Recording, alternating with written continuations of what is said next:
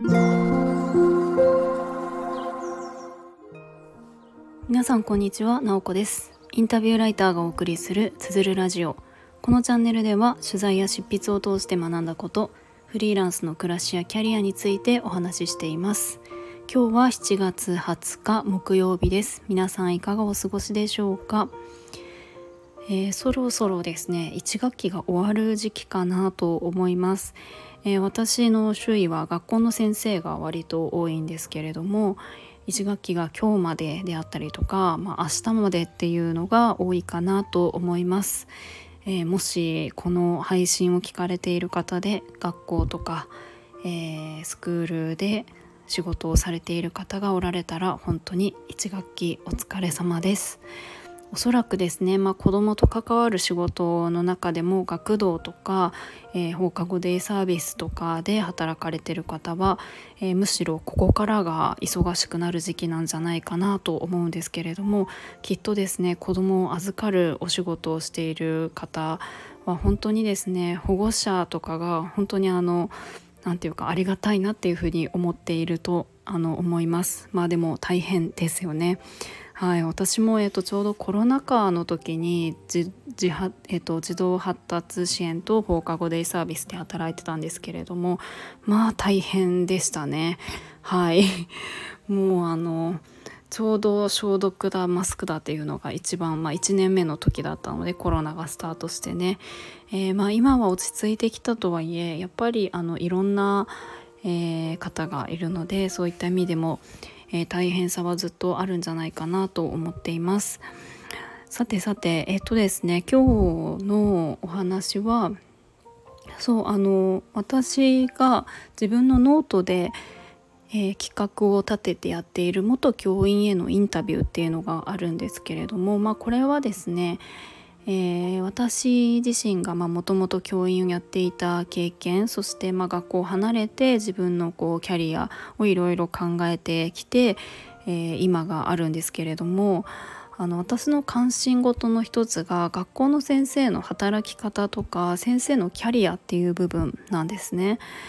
えーとまあ、学校の中だったらより先生が自分らしく働ける状態であるとすごくいいなと思っていますしもちろん学校を離れた後っていうのもなんかその先生としての経験がどう生きていくのかっていうところにはすごく関心があります。まあ、私自身教員の経験がいろんなところに生きてきていたりとかするので、まあ、私以外にももちろんたくさんその元教員という方はおられるのでそういう方が学校の中で何を感じていて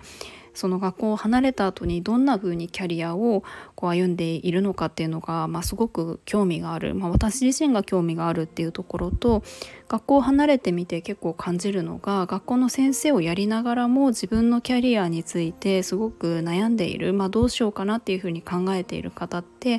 まあ、結構多いなと感じるので、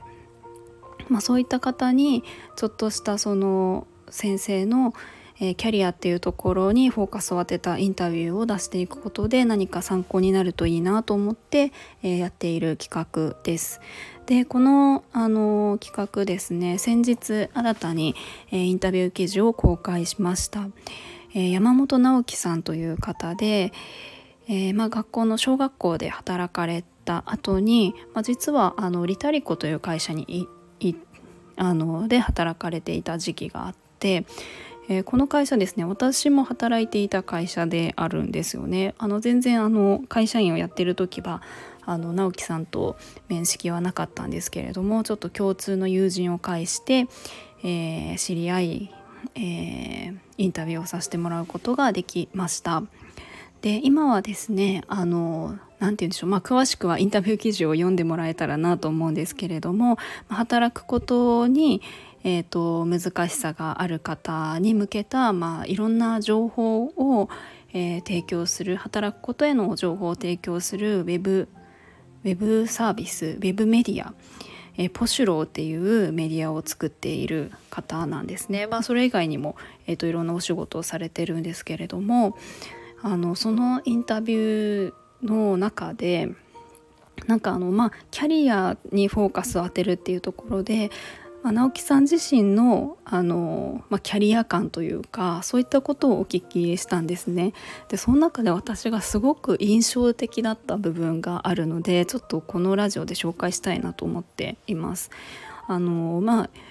あのよくなんていうか例えられることだと思うんですけれどもそのこう自分のキャリアってあの振り返った時に点と点がつながるみたいな話ってありますよね。あのスティーブ・ジョブズさんが言っているのが有名だなと思うんですけれどもその時々で、えー、自分が心が動くことに、えー、を選択していくといつかそれが振り返った時につながって、えー、線になっていくみたいな、まあ、そういった表現ってあると思うんですけれどもあのこの考えは私はすごく好きなんですよね。あの実際にそうだと思いますしその時は一体何になるのかわからないことであってもえ振り返った時にああのつながったなっていうことってあるなと思っていてあのこのことをですね直樹さんはあの星に例えていたんですよ。あのどういうことかっていうと、まあ、一般的には点と点がつながってまあ線になるみたいに言いますけれども直樹さんはこの点を星一つの星に例えていて、えー、その星同士がつながって星座になるみたいなことを言われていました。えーと、つまりどういうことかっていうと一つ一つの体験ってあの星だと思っていてその星一つ自体にはあの意味はないけれどもそれがあのつながった時一つの星座になった時ってなんか意味があの出てきたりするものだと思うと言っていて、まあ、確かに本当にあの実際空に浮かんでいる星で、まあ、人間がねあのいろんなこう星座っていう風に意味付けをしていろんなストーリーだったりとかを、えーとまあ、あの物語っていうのを作ってきましたよね人間が。でなんかそのそういったことに例えられていてなんだかその比喩がですねすごく素敵だなと思っていてあの点と点がつながるっていう表現はすごく分かりやすいと思うんですけれどもあの星同士がつながって星座になるみたいなのって何て言うかすごくこう何て言うんですかね美しい例えだなっていう風に感じていてあともう一つはですねその星って輝いていますよね。なんかその部分もすごく何て言うかうんと何て言ったらいいんでしょうかねすごくそのキャリア一つ一つの自分の過去の経験が輝いているっていうところにもリンクするなと思っていてなんかこの例えば素敵すぎるのでちょっと私もどこかで使いたいなって思っちゃったくらいです。はいという感じで、えーとまあ、私がねあの直樹さんにインタビューをさせてもらって感じたこと印象に残ったことを、えー、お話ししたんですけれども詳しいキャリアとかね今どんなことをされてるのかとかは記事に書いているので、えー、ぜひよかったら読んでもらいたいなと思います。でですねあの直樹さん実はスタイフでも配信をされているんですよね。あのお二人で配信をされていてあの浜田由衣さんという方と直樹さんとお二人で、えー、配信をされているラジオがあって私聞いてるんですけれども何て言うんですかねお二人のね雰囲気がすごく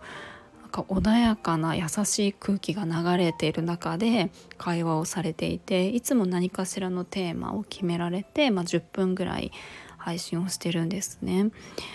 で何でしょうね最近の配信はあの運あの運気の運運について話されたんですけどなんか面白かったですね。えそれすごくない？みたいなエピソードをねあのゆいさんのエピソード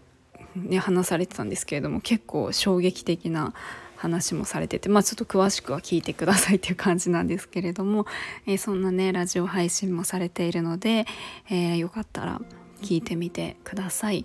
ということで今日はあの最近公開した元教員インタビューの、えー、お話私が感じたことを、えー、お話ししました。今日も最後まで聞いていただきありがとうございます。もいも